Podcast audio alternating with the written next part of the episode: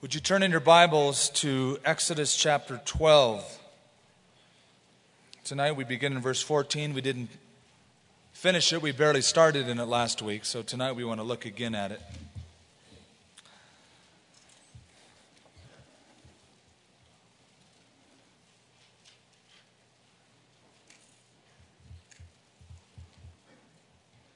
It's hard for us in our modern history to imagine what slavery would be like. One can only judge from reading some of the reports of slavery in this country and slavery in other countries. It still goes on, by the way, in other parts of the world. But it's a frustrating, debilitating, degrading kind of a life.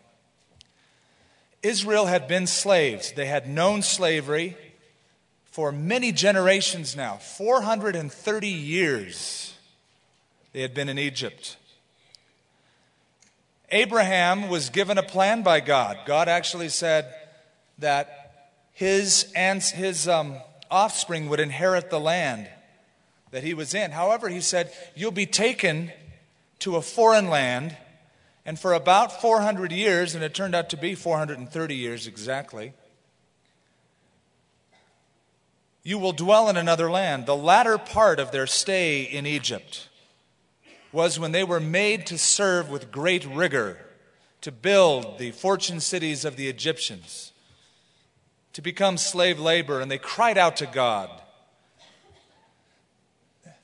And God told Moses, I have seen, I have heard, and I am now come down to deliver. And God unfolds his great power by a series of what we called last week attention getters, plagues. See, Moses asked a question when uh, Pharaoh asked a question. When Moses said, Thus saith the Lord, let my people go. Pharaoh said, Who is the Lord that I should obey him? Well, he found out. He found out the hard way. You know, God has an easy way and a hard way. I'm convinced. There are some people, it seems, are moldable, supple, and it doesn't take much pressure. The wind of the Holy Spirit can sort of blow through their lives and they pick up on it rather quickly. Then there are those who are just thick headed, they're dense. I'm very much like that. It takes a little more pressure, sometimes a lot of pressure. Sometimes I have to get little bumps all over my head as I bang into several walls at many different angles before I realize, this is not the way to go. God is faithful and He still guides, but the thing is that you want to develop as much sensitivity to the Spirit of God as you can. Make it easy on yourself. Don't say, Lord, I'll do your will as long as it's this. God might say, no, it's this. And it's best that we learn that now rather than the hard way. God was going to let his people go, no matter who stood in the way. Now, Pharaoh could have said, I humbly bow before your God, the Lord God Almighty, but he didn't do that. He said, Who is the Lord? And he hardened his heart several times, and God is about to break him. We've already seen, well, let's back up. You have in your outline the outline of the book of Exodus that was passed out to you. We're in the second phase now. Chapters 12 through 14, the emancipation phase. They are being let go from the slavery and the bondage of Egypt. And there is a corollary, there is an analogy to the Christian life. We were in bondage to sin. Some of you may still be in bondage to sin. You might be in bondage to the grip of the devil. And even as the children of Israel were set free from their bondage, when we come to Christ, we are set free. Whoever the Son sets free, Jesus said, is free indeed. You are a slave tonight of some kind, of one or the other. Either you're a slave of the devil or you're a slave of God. Paul said in the book of Romans, But God be thanked that though you were slaves of sin, yet you obeyed from the heart that form of doctrine to which you were delivered. And having been set free from sin, you became slaves of righteousness. Now, Man likes to think that he's a free thinker. He likes to think that he's the captain of his own fate, he controls his own destiny. But actually, all men and women are slaves of sin, or if you obeyed that form of doctrine, as Paul said, believed in Christ, you're a slave of his. Jesus had a conversation one time with the religious rulers in Israel. And he said, If you know the truth, the truth will set you free. And they retorted angrily We're children of Abraham. We've never been slaves to anyone. We're not, of course, they were slaves, weren't they? We read about it right here. We're children of Abraham. We're free. Jesus said, Whoever commits sin is a slave of sin. Back in the 1970s, Bob Dylan wrote a song, You Gotta Serve Somebody. Of course, he said, You gotta serve somebody. I just like the way he did that. And that's true. Jesus said, No one can serve two masters. You will love one and hate the other, you will hold the one and despise the other. You can't serve both God and mammon. Years ago in Los Angeles, there was a man I hear who walked the streets and he had a sandwich board, a sign that covered his body, and on the front he said, I'm a slave of Jesus. Of course, he was mocked by the people who saw it. Oh, look at that. He says he's a slave of Jesus. When you turn around, it said, Whose slave are you?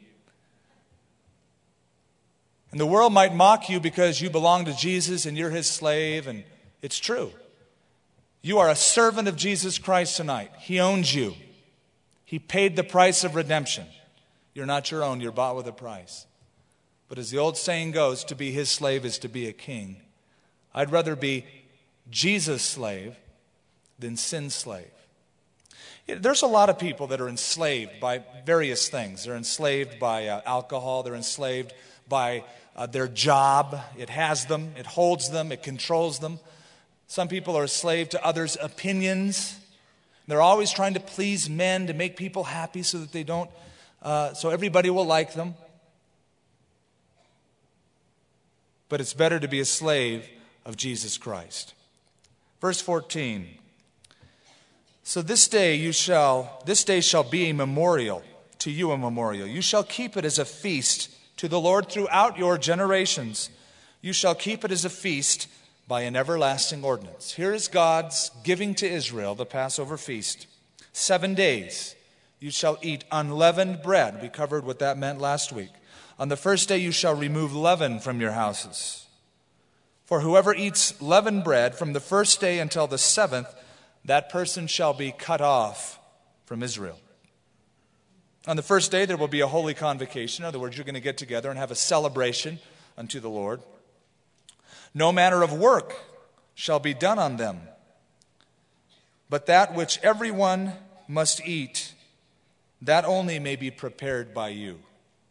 So you shall observe the feast of unleavened bread, for on the same day I will have brought your armies out of the land of Egypt. Therefore, you shall observe this day throughout your generations as an everlasting ordinance. In the first month, on the 14th day of the month, it's the 14th of Nisan or Nisan, however you want to say it, you shall eat unleavened bread until the 21st day of the month at evening. For seven days, no leaven shall be found in your houses. Since whoever eats what is leavened, that same person shall be cut off from the congregation of Israel, whether he is a stranger or a native of the land. You shall eat nothing leavened. In all your habitations you shall eat unleavened bread. Now, a few weeks ago, I was asked by someone, How long did these plagues last? What is the time span of these plagues? Was it a few days, a few weeks, a few months, a few years?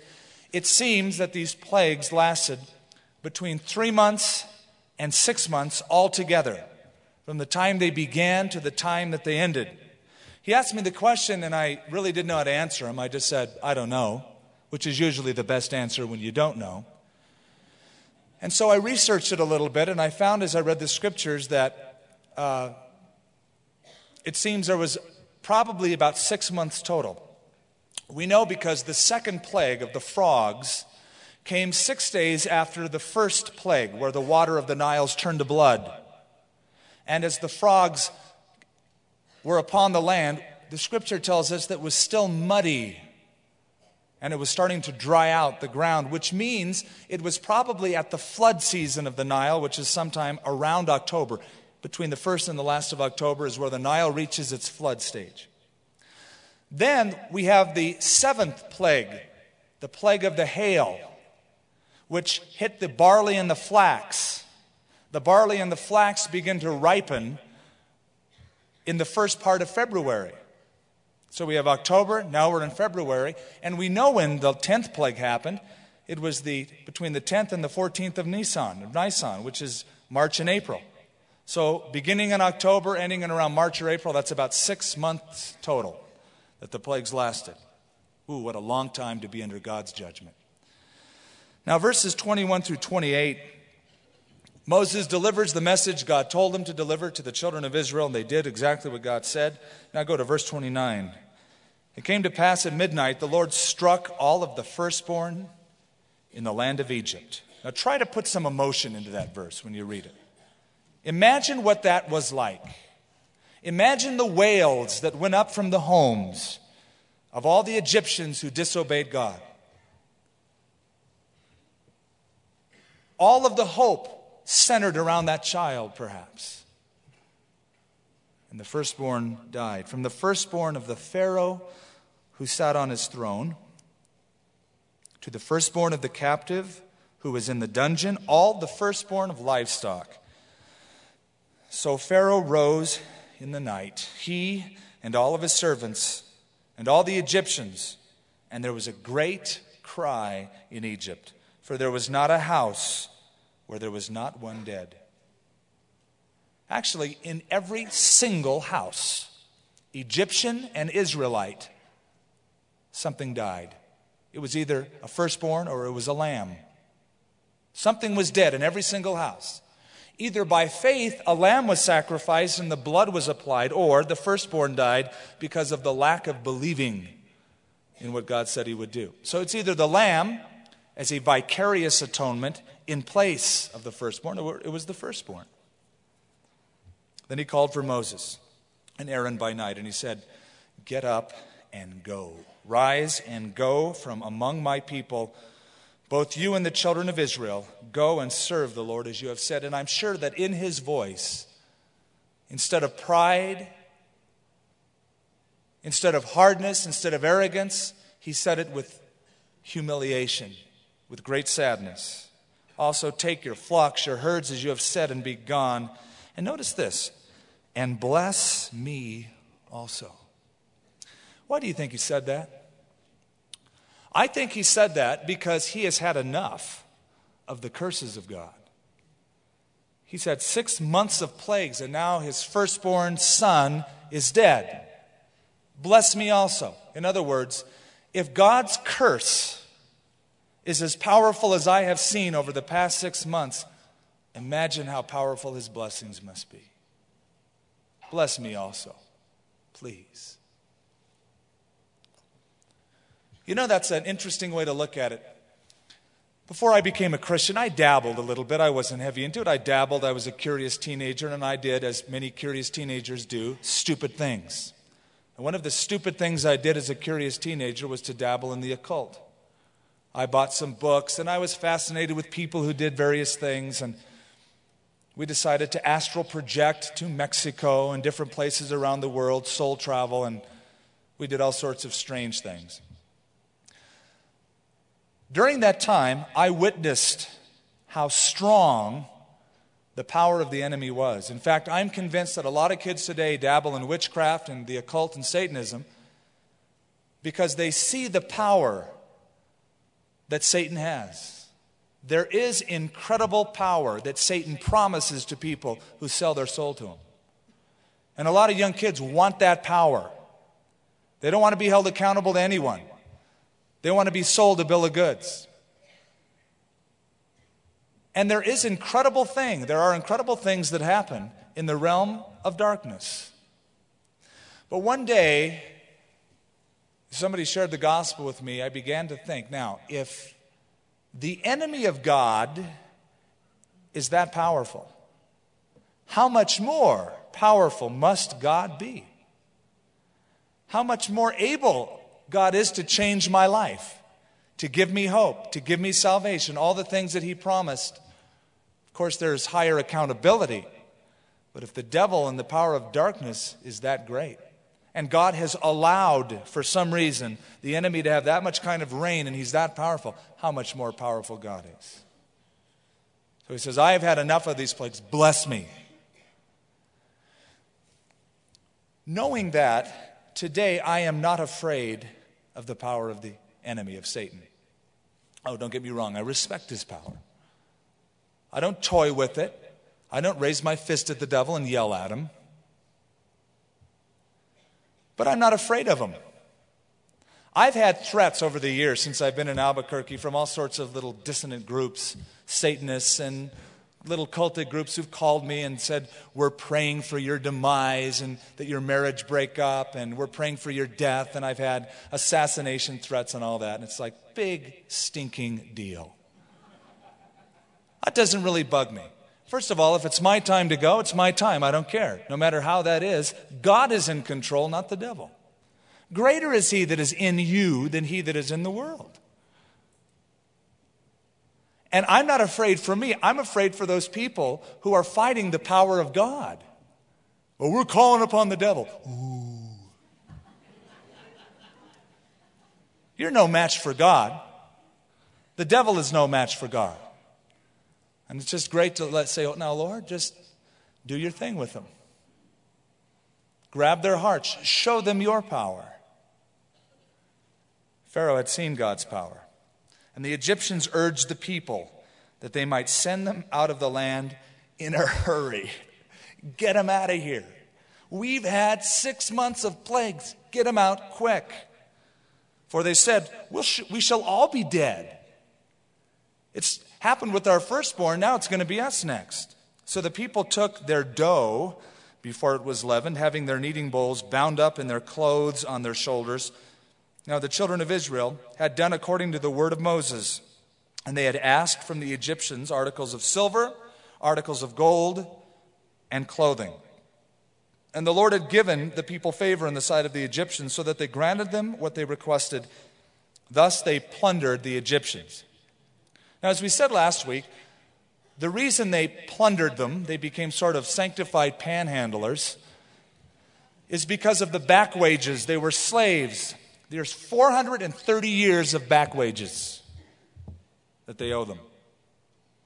So they plundered the Egyptians, even as God had said. But all they had to do is say, Hey, can I have that uh, fine watch you have on your hand and uh, that nice ring you have? And hey, what about these trinkets that you have over here? And they just plundered the Egyptians and they asked for it and they were given favor. Actually, they just wanted them out of their sight. Pharaoh finally gave up. He'd become hard, but all of a sudden, when it touched his own son, he was ready to give up. You know, it's sad, but it's true that many people don't even think about spiritual things till a tragedy happens. They go down their merry way, go down life's street, and just, you know, who cares about God? Who cares about spiritual things? Then when something happens, they either blame God or they seek God. Sometimes, tragically, it takes a tragedy for people to realize, whoa, I need to anchor my life in something more secure. I must give my life to my Creator. In fact, David said, Before I was afflicted, I went astray. And the children of Israel journeyed from Ramses to Sukkoth, about 600,000 men on foot besides children. Um, for all of you history buffs, there was an interesting inscription that was found on the Sphinx. Outside of uh, Cairo, at the place called Giza, there are the pyramids, the famous area of the pyramids. And in front of the pyramids is that great Sphinx. There was an inscription found between the paws of the Sphinx, which read, Whosoever uncovers me, or this Sphinx, from the sands of Egypt shall become the next king, the next ruler. And for years, Egyptologists were trying to grapple with what that meant. They could only figure that it meant concerning what we're reading here in the book of Exodus. And I'll tell you why it's a strange inscription. Because the kingship was never given to someone who dug up something and found it. The only method that people became kings, usually, unless they were overtaken by a foreign army, was through something called dynastic succession. In other words, if your dad's on the throne and you're the firstborn, you'll sit on the throne. But they figure that it was written by the successor of Amenhotep II, who happened to be Thutmose IV. Thutmose IV, they believe, was not the firstborn son of Amenhotep II, but probably the second son. That the first one died, and in order to somehow explain how the second got to the throne, they made up the story he uncovered the Sphinx outside the pyramids in Giza. Because all of a sudden now, a shift has taken place, and uh, the firstborn, through dynastic succession, has not taken over the throne. So, an attempt to explain that in the annals of Egyptian history, that's how they did it. Well, the death angel came. In every home, as we said, something was dead, either a lamb or the firstborn. Um, it has to be said again anyone, anyone could have been saved. God did not save them because they were Jewish. He saved them because they applied the blood of a lamb. And if an Egyptian believed, and some of them did, we read, there's a multitude of people, a mixed multitude, Hebrews and some Egyptians. Whoever applied the blood to the lintels and doorpost, the death angel would pass over them when the blood was applied. And some of them did. You know, I think that that's very important. God doesn't care where you go to church. God's not going to ask you that. You're not going to stand before the judgment seat and say, "Now, uh, where uh, did you fellowship? Where did you have your membership? How many good deeds have you done? How nice were you?" He's going to see if the blood of Jesus Christ was applied to your life. If not, you've lost all hope. If so, you have complete hope. You either have a hopeless end or an endless hope. And it all hinges upon the application of the blood of Christ. That's what he'll look for. The children of Israel journeyed from Ramses to Sukkoth, about 600,000 men on foot besides children. A mixed multitude went up with them also, and flocks and herds, a great deal of livestock. Now, Ramses is probably ancient Tanis. You've heard that word before if you've seen Raiders of the Lost Ark. I figured at least that would help you understand. Remember, Raiders of the Lost Ark, they believed was at Tanis. They mentioned that during the movie. Well, that's the area of Ramses. So uh, we learn a little bit from Indiana Jones here. It says 600,000 men. There are enough references in the Old Testament that tell us that these were 600,000 men, 20 years old and above. Anyone below 20 was considered a child back then. 20 and above, you were a man. So you have to count 600,000 men plus the children, 20 years and younger, plus wives. You have around two and a half million people moving in rank and file out of the land of Egypt. I mean, that's their entire workforce. Then it says, verse 38 a mixed multitude went up with them also. You're going to read a lot about them in Numbers chapter 11. They're basically troublemakers. Troublemakers. They're a mixed multitude. There seems to be two different groups. One is a group that saw the plagues, believed in the power of God, applied the blood, and went out with the children of Israel. But then there was a group who were obstinate, complainers, and dissonant. And they always complained. They were ungrateful to the Lord. And uh, we read about the mixed multitude on and on as we get through the book of Numbers a little bit later on. A lot of the reason there was a mixed multitude is because the children of Israel, some of them intermarried. They didn't stay within the Hebrew faith, they married some of the people who in Egypt worshiped foreign gods. So there was a breakdown already in the commitment to God. Now, there's an important uh, lesson in the New Testament for every single Christian. If you have a relationship with the Lord and you're single, you've got to trust something. God loves you enough to give you the person that is most likely to fulfill your life. People say, well, is there only one person? I don't know, and I really don't care at this point. God knows what you need, and if you submit yourselves unto Him, He will give you the person who will fulfill your need. But you've got to wait on the Lord. Now, you can circumvent that and say, No, Lord, listen, you've been a busy God for a long time. Why don't you just take a little rest? I think I can pick my own here. No, I think that you should let the Lord pick your mate. I think God has the highest for you. And I've always said, in fact, when I was single, and while I was single, like every single guy who was basically normal, I wanted to be married. But I said, Lord, I'm ready to stay single as long as it takes.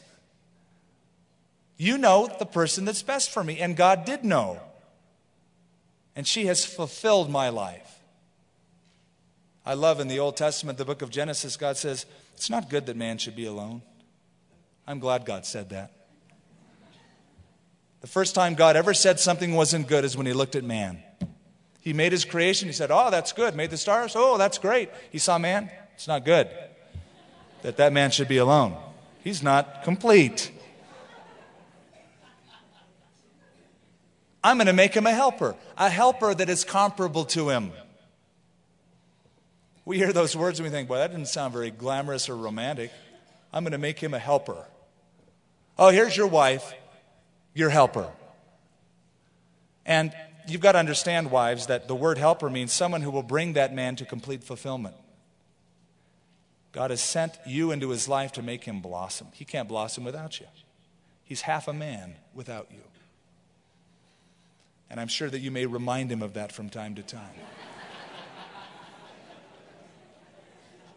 But it's true. In fact, the word could also be translated rescue. Rescue. It's not good that Adam should be alone. He needs a rescue operation. I'm going to send him Eve. So God brought the woman to the man. I still believe God does that. With all my heart, I believe that God brings people together. And those that commit their lives to Him and wait upon Him, Father knows best. And it's great to see the unfolding plan of God in the life of two people. It's sad when people try to circumvent that by an unequal yoke, by marrying knowingly a non believer saying, Well, I believe in missionary dating, and uh, he might be an unbeliever now, but God will use me as I put little tracks in his sandwiches at lunchtime, and don't worry, he'll come to Christ. Usually, I have seen the opposite happen. Instead of the unbeliever coming to know Christ, the believer usually compromises. And this caused a real problem for the children of Israel as they left Egypt. Um, Interesting thing about mixed multitudes I believe every church has one. I believe every church has a mixed multitude. Now, there's different mixes depending on different churches, but I'm not going to, uh, going to uh, kind of uh, aggrandize this fellowship and saying, oh, but we're the pure ones. I think every church has a mixed multitude. I think that there are those who just want to serve the Lord, and there are those who come and they serve the Lord up to a point. point, and when they're not entertained anymore, when things don't make them feel good, when they're not patted on the back and they don't get what they want, their commitment ceases. They're the most dangerous people in the church. They cause a leavening effect. The commitment is very shallow. They're the first ones to complain. I said it before. Oftentimes, people come from different fellowships. They come to Calvary Chapel, they see that, well, we don't take an offering formally, and it's just basic praise music and Bible study. They go, oh, I love this place. Oh, this is out of sight. Oh, this is righteous. Oh, I love it. And I usually just kind of say, well, that's really neat. And I really mean that, but I also know that many of those same people in six months will be the ones who, I don't like this and that. And the commitment is shallow sometimes. You know, you don't dance to their tune. And it can be a problem. Well, let's go on. They baked unleavened cakes of dough which they had brought out of Egypt, for it was not leavened because they were driven out of Egypt and could not wait, nor had they prepared provisions for themselves. Now, the sojourn of the children of Israel who lived in Egypt was 430 years. And it came to pass at the end of the 430 years, on the very same day, it came to pass that all of the armies of the Lord went out from the land of Egypt. Now, verse 42 it is a night of solemn observance to the Lord for bringing them out of the land of Egypt.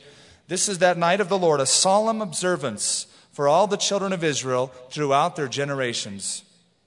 And the Lord said to Moses and Aaron, This is the ordinance of Passover. No outsider shall eat it. So the last few verses basically tell us this God made a promise that they would be in Egypt. 430 years they were there. Now God took them out. In other words, God kept his promises. God promised Abraham they'd be there, but they'd have their own land. Now the promise is being fulfilled. But what a long time to wait. 430 years. Yeah, I know you said 430 years, but boy, that's a long time, and you have to be the one to wait it out. God has given us so many promises, every single one of them you can be rest assured of. You can be rest assured. You need to be assured of them as this world gets so dark, as people's opinions are so various. You need to have firm footing. You need to have a foundation that doesn't weaken. You need to believe the promises of God. There's a great old story about a guy named Crowfoot.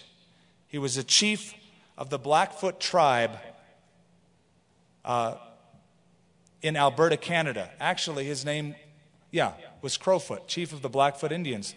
The Canadian Pacific Railroad wanted permission to cross his land, and he gave them permission uh, between Calgary, Alberta, and Medicine Hat to cross the land. In exchange for his kindness, the railroad gave him a lifetime pass. He could ride on the railroad anywhere, anytime. He put that little pass in a leather pouch, hung it around his neck, but he never used it. He had a promise that could be cashed anytime for a lifetime, but he just kind of hung it in a nice little patch. It looked really nice, but he never used it. I think a lot of Christians treat God's promises like that. We put them on little plaques. So you walk by and it's a nice little gold plaque that has this promise on it, or we have little promise boxes. Some of them even wind up and have tunes that come out of them, standing on the promises of God. But we got to apply them and rest assured that those things are true. And what God said happened. And so the Lord said to Moses, and Aaron, verse 43 This is the ordinance of the Passover no outsider shall eat it. But every man's servant who is bought for money, when you have circumcised him, then he may eat it. A sojourner and a hired servant shall not eat it. In one house it shall be eaten. You shall not carry any of the flesh outside the house, nor shall you break one of its bones. That also was spoken prophetically of the Messiah. Even as you wouldn't break any of the bones of the lamb for the Passover, prophetically speaking of Jesus Christ, in Psalm 34, verse 20, it says, He keeps all of his bones, not one of them is broken. And in the New Testament, we read that not one of the bones of Jesus Christ was broken in fulfillment of that prophecy. As the lamb was slain in the Old Testament, Jesus Christ was the Lamb of God who takes away the sins of the world, and he fulfills all of these kind of predictions. All the congregation, verse 47 of Israel, shall keep it. And when a stranger journeys with you and wants to keep the Passover to the Lord, let all of his males be circumcised, and then let him come near and keep it. And he shall be as a native of the land, for no uncircumcised person shall eat it. Circumcision was a sign of a deal, a covenant that God made with Abraham. Now, God meant business. To not be circumcised was to be sort of in denial of the covenant that God had made with his people. To refuse to be circumcised was saying, I'm not going to bear the sign of the covenant, thus signifying I will not keep the covenant. Remember when uh, Moses was on his way back to Egypt? One of his sons hadn't been circumcised, actually, both of them. And it says that God almost killed Moses. Here, Moses, the leader of the covenant, is going to come, and he hadn't even kept the covenant. God meant business. And finally, he says, We got to circumcise our child, honey. And she got all upset and said, You're a bloody husband to me. because of the circumcision.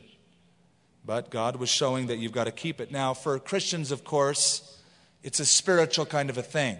In fact, we don't need to be anything to be saved. We need to believe in Jesus Christ. We come by faith. You're not saved by circumcision, you're not saved by baptism. In fact, many in the Old Testament who kept circumcision were chided and condemned by the Lord because they didn't keep it in their hearts. Their hearts weren't circumcised, they just went through an outward ritual. They were religious, but they didn't believe God and His promise, and they didn't keep it in their hearts. It says in Philippians chapter 3 We are the circumcision which worship God in the Spirit and rejoice in Christ Jesus and have no confidence in the flesh. So circumcision was a sign, an outward sign of an inward reality. What's the inward reality? That the fleshly nature is not to be predominant, but the spiritual nature. I'm going to serve the Lord. My life has, first of all, been given over to God. Verse 49 One law shall be for the native born and for the stranger who sojourns among you. Thus all the children of Israel did, as the Lord commanded Moses and Aaron, so they did. So it came to pass on the very same day that the Lord brought the children of Israel out of the land of Egypt according to their armies. Now in chapter 13, we see the responsibilities given for this redeemed people. The Lord spoke to Moses, saying, Sanctify to me all the firstborn Whatever opens the womb among the children of Israel, both man and animal, it is mine. God wanted the first. Whatever opened the womb, the firstborn, animal or human, belonged to him. God called the children of Israel his firstborn. When Pharaoh was persecuting them and causing them to be slaves, God says, You are hurting my firstborn the children of Israel. And so, because God delivered his firstborn, he wanted to make sure that they would always remember that God should have the first. God should have the best of everything. That's really the idea. God should be preeminent and have the best in their lives. Now, some of us feel that giving God leftovers is good enough. We don't want to give Him our best, our first, whatever's left over. If there's any left over, we'll give it to God. A lot of people have this mentality. The best is for us, and whatever's left over belongs to God. We sort of feel that way when we have old clothes. Oh, we don't use these things anymore. Give it to the church. Oh, this old piano that's been broken for years and full of dust. Oh, we'll never use it. Let's find some Christian organization that we can unload this thing on. God says, No, the firstborn is mine. I want the best of your life. I want the first. Otherwise, it has to be redeemed. Moses said to the people, Remember this day in which you went out of Egypt, out of the house of bondage, for by strength of hand the Lord brought you out of this place. No leavened bread shall be eaten. Uh, verses 4 through 10, the feast of Passover is again spoken of and emphasized. Look now at verse 9. Says, It shall be as a sign to you. Well, let's back up a little bit. Seven days, verse 6, you shall eat unleavened bread. It says that again in verse 7. Verse 8, and you shall tell your son in that day, saying, This is done because of what the Lord did for me when I came out of Egypt. It shall be as a sign to you on your hand, and as a memorial between your eyes, that the Lord's law may be in your mouth. For with a strong hand the Lord has brought you out of Egypt. One has to travel to Israel today to understand how the Jews interpret this. They see this very literally. Jewish men still wear to this day what they call the tefillin or the phylacteries. It's an old Hebrew plural for the promises of God uh, or prayers. Um, phylacteries or the tefillin are little boxes that they actually wear on their head between their eyes. If you go to the western wall, you see these men with leather thongs tied to a box, and this box is protruding from the forehead. And on their left hand, uh, the leather is tied with another box on their left hand, which is closest to the heart. It's to be a reminder of them that the law of God is to always be kept and that they belong completely to the Lord. And within that box contains four separate sections of the Torah, of the law which sort of encapsulize the basic doctrines of Judaism. Uh, this scripture out of uh, the 13th chapter is given a couple different places, and a couple out of Deuteronomy as well. You shall therefore keep this ordinance in its season from year to year. And it shall be when the Lord brings you into the land of the Canaanites, as he swore to you and to your fathers, and gives it to you, that you shall set apart to the Lord all that open the womb. That is, every firstling that comes from an animal which you have, all the males shall be the Lord's. But every firstling of a donkey you shall redeem with a lamb. If you will not redeem it, then you shall break its neck.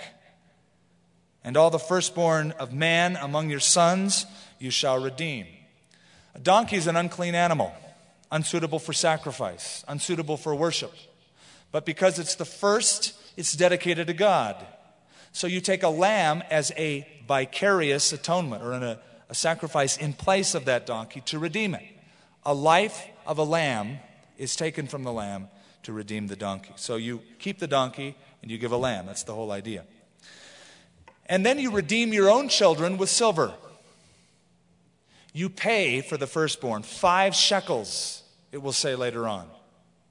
Now, Peter uses this and he picks up on it in 1 Peter chapter 1 verse 18. He says, "For as much as you know that you were not redeemed with corruptible things like silver or gold from the vain traditions passed on by your forefathers, but you were redeemed by the precious blood of Jesus Christ, a lamb without spot or blemish. So we're redeemed by his blood, not by any silver. So it shall be when your son asks you in a time to come, saying, What is this? As kids so often do, don't they? What does that mean, Dad?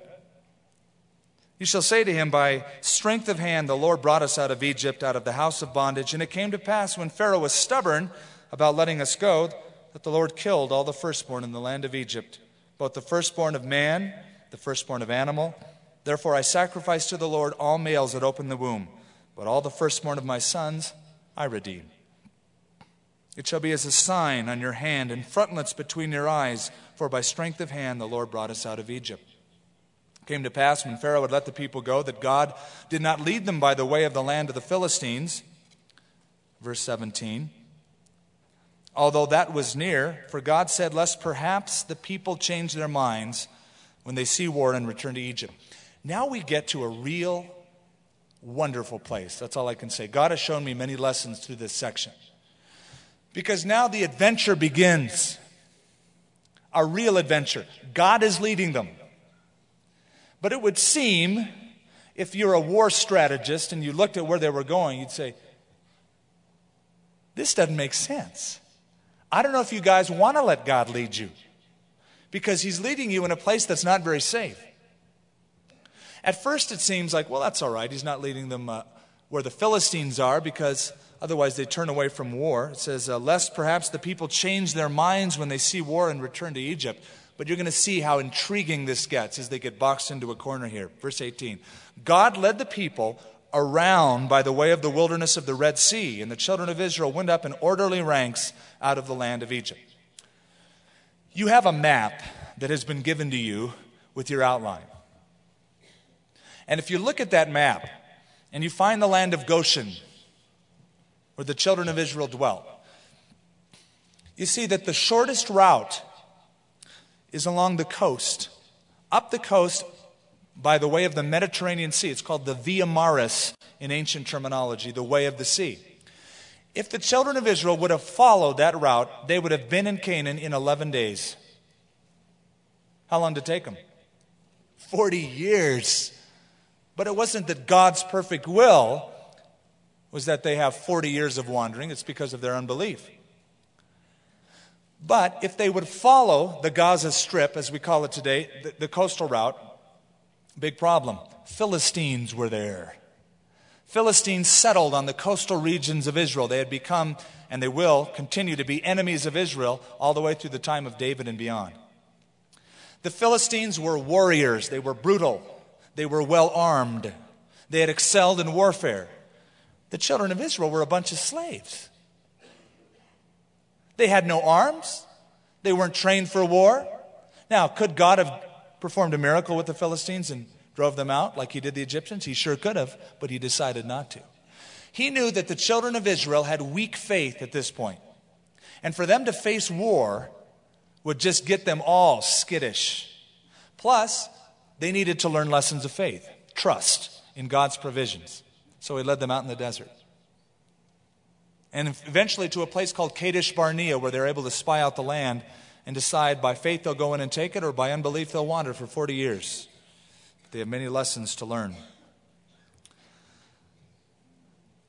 In Deuteronomy chapter 8, let me read verse 2 to you. The Lord your God, Moses said, led you all of the way these 40 years in the wilderness to humble you, to test you, to know what was in your heart, whether you would keep his commandments or not.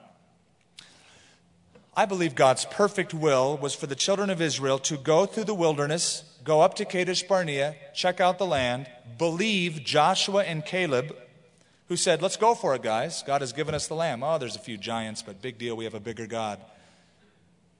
But they didn't believe the report of the two, they believed the report of the ten, and so they wander now for 40 years, and that generation dies in the wilderness. That wasn't God's perfect will. God wanted to bring them in the wilderness, learn lessons of faith, see the provision of God through the miraculous pillar of fire and cloud, and then take them all the way through but they didn't take it. Verse 19 Moses took the bones of Joseph with him, for he had placed the children of Israel under a solemn oath, saying, God will surely visit you, and you shall carry up my bones from here with you. That was 200 years before this. Boy, they sure remember things, don't they? They remembered that Joseph wanted his bones taken out, and so they did it. So they took their journey from Sukkoth and camped at Etham, at the edge of the wilderness. And the Lord went before them by day in a pillar of cloud to lead the way, and by night in a pillar of fire to give them light, so as to go by day and night. He did not take away the pillar of cloud by day or the pillar of fire by night from before the people. Talk about a guidance system. Now, wouldn't you love to have something like that today? be honest, of course you would. You'd love to get in your car tonight and have a blazing pillar of fire that you knew was the will of God lead you. Turn right, turn left, where to go, who to speak to. When there was a person in the supermarket that you should speak to, that cloud just sort of stops. So you stay there and you witness to him, and then you move on to the next. But we do have a guidance system. God does guide us today. Number one, you've got the scriptures, the Word of God. Number two, you've got the Holy Spirit who lives in you. And we got to remember that. So often we look for guidance when we should realize we have the guide living within us. Which is better, a roadmap or the personal guide showing you the way to go? I'd rather have the guide. I've been in big cities and I get intimidated by road maps, even if they're very accurate in big cities. It's better when the, some person who knows the city really well says, Hey, I know where to go. Let me just take you there. Hey, all right. I'll still use the map. You've got the road map, the Word of God, that you should study and follow, but you've got the Holy Spirit of God living in you who guides you and supernaturally, naturally takes you to the places where He wants you. And so the scripture says, Your word is a lamp unto my feet, David said, a light unto my path. Now, let's go over to chapter 14. We'll barely get into it tonight, and I wanted to just barely get into it so that we can uncover it all next time. But by way of introduction, at least, this is the amazing story. This is sort of what all the movies are based around. This is where Charlton Heston became really known was from Exodus chapter 14. And I can still see it from that movie when I was a kid where he sticks his rod over the sea and the waters open up, where he says, Stand still and see the salvation of God. The amazing story about this, or the amazing thing about this story, is that though the natural way to go would be up the coast, God leads them First of all, in the opposite direction of the land of promise, and then south a little bit. And uh, he actually leads them into a uh, trap. God deliberately leads them into a trap. A deliberate trap. It is so amazing if you study this geographically, topographically, where God led them. Now, chapter 14 is the pivot point for the rest of Israel's history. From now on, throughout all of the scripture, every Jewish feast almost, every Jewish memorial will point back ultimately to the time when they were delivered from Egypt, from being slaves. When God opened up the Red Sea, David through the Psalms, Solomon, and the prophets will speak that this is the ultimate demonstration of God's love to the children of Israel up till the cross was that he opened the Red Sea and delivered them. It's always referred to. Now, of course, there are critics and liberals who attack this story, don't they? Oh, I can't believe that water stood up and that people moved on dry land. There's got to be another explanation for it. Let's try to figure out how this could have happened. And there's a lot of interesting um, explanations. One uh, is the naturalistic explanation that there was an earthquake that happened just at the right time. They just happened to be in the right place at the right time. An earthquake happened, and uh, some cataclysm caused the uh, Egyptians to be swallowed up by the earth, and, and, and they went on. The most popular explanation is from the Hebrew words themselves. The word Red Sea in Hebrew is Yam Suf, which literally translated means the Sea of Reeds. Now, that's caused a lot of speculation and wondering among scholars. What does that mean, the Sea of Reeds? So the critic, the liberal, will say, wow, what that means is, is there's this shallow lake north of the Suez that uh, um, is filled with reeds, and it's only about a foot and a half to three feet deep. And what happened is a strong wind was sweeping over that region, and it caused sort of an abating of the waters. And the children of Israel waded through, sort of up to their waist or their knees, two and a half million of them, from one side to the other. So it really wasn't a miracle at all. It was the Sea of Reeds, it was shallow water. They just waded through. Okay, liberal scholar, read on in the text. The entire Egyptian army was drowned in a foot and a half of water. I think that's more miraculous. Fine, you want to believe that? Hey, no problem. It's still a miracle. It seems that the best explanation of this is this. If you look at your map and you see uh, the Red Sea that comes up on either side of the uh, Sinai Peninsula. In ancient times, it no doubt extended a little bit further north, sort of as the Dead Sea used to be a lot bigger, but now it has shrunk over the years in Israel. We know that from uh, some of the diggings. And uh, there was an area called the Bitter Sea, which was an extension of the Suez that went further north. It seems that in that extension is where they crossed. It wasn't quite as deep as uh, the Red Sea further south, but nonetheless, that inlet extended further north, and it was closed up when God closed up the Red Sea upon the children of Israel. You know, basically, I think we should just move on because I feel sorry for people who have to make explanations for God. How big is your God? Believe the first verse of the Bible, the rest is easy. In the beginning, God created the heavens and the earth. Hey, that's a pretty good trick. If God can pull that off, this doesn't seem big. What seems big to us is a miracle. It's not big for God. If God instituted the laws of nature, if God instituted uh, the forces that be, God can control them. Oh, but I've never seen water stand straight up. Sure, you have.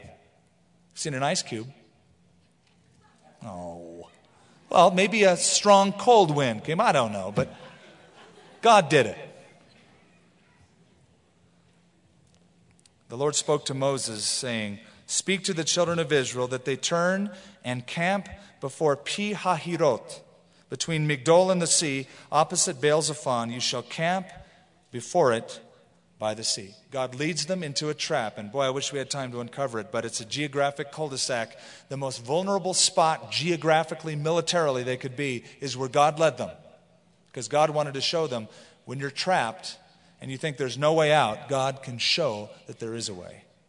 God will sometimes deliberately lead us to a place where you are an, at an end to all of your resources and ability. And your only hope is to look up, is to look to Him and to let Him deliver. I've had people say, well, things are so bad. All we can do is pray. I think that's the point. That should be our first, not our last resort. All we can do is pray, boy, I wish we learned that lesson before it got that bad, huh? Really, that's all we can do is just trust our hands to the living God. Uh, before we close off tonight, and I'm ready to do that, I just want to say one more thing about this. the Egyptians are once again becoming hard and they follow the children of Israel to this place. They're ready to kill them, they're ready to attack them. You know that Satan, like we've seen all the way through this story as an analogy to the Christian life, intensifies his efforts the further you get away from him. You start moving away. First, he tries to compromise, of course. If the attacks don't work, uh, the frontal attack, he tries to make you compromise. But the further you get away from his control, the more vehemently he tries to intensify his attack against you. He doesn't want you to go far from him. If you ever get a hold of C.S. Lewis's book, The Screwtape Letters, I recommend you read it. Terrific insight by C.S. Lewis into the work of the devil. In fact, C.S. Lewis in the preface said it was so intense as he wrote this book, he, he almost couldn't take it because he had to put himself in the mindset of the devil. And that's hard for a Christian to do. As he wrote this book, to think how the devil attacks Christians and to put himself in the mindset as he wrote that book, he said, it almost wiped me out. The intensification of the battle as a person is thinking about Jesus Christ. Should I accept him? Oh, I'm listening to my friends telling me about Jesus. Maybe I should. Boy, if you're in that waiting area, he will often intensify his attack because he doesn't want you to make that break with him and to follow Jesus Christ. He'll do anything he can to keep you back from that. Often, um, either a person in that situation or even a young believer who just makes a commitment to Jesus Christ gets tempted like he never knew he could be. Which should be an indication that you're on the right path. Let's pray. Father, we thank you. As we close our Bibles, we open our hearts. We thank you for your work. We thank you, Lord, for the way you lead your people, that we have the Spirit of God living within us today, searching us, guiding us, leading us into all truth. And we know, Lord, that the enemy seeks to confound us. He intensifies his attacks against people who are considering the claims of Jesus Christ. He tempts young believers who have freshly made commitments to Jesus Christ.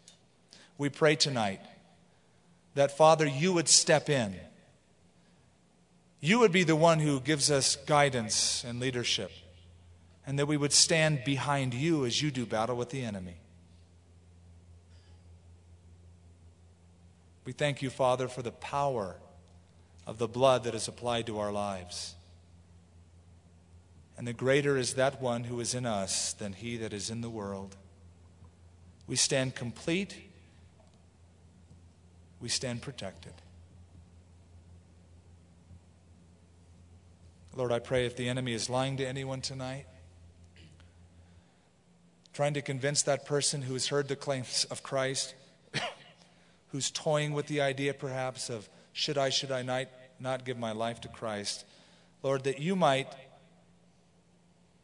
pursue that person in your love and sort of clench it in the heart of that person. That there's no better place to place one's life and heart than in the arms of a loving Savior. Lord, you still change lives, as we heard Lisa share tonight. Lord, would you change a few more tonight, we pray?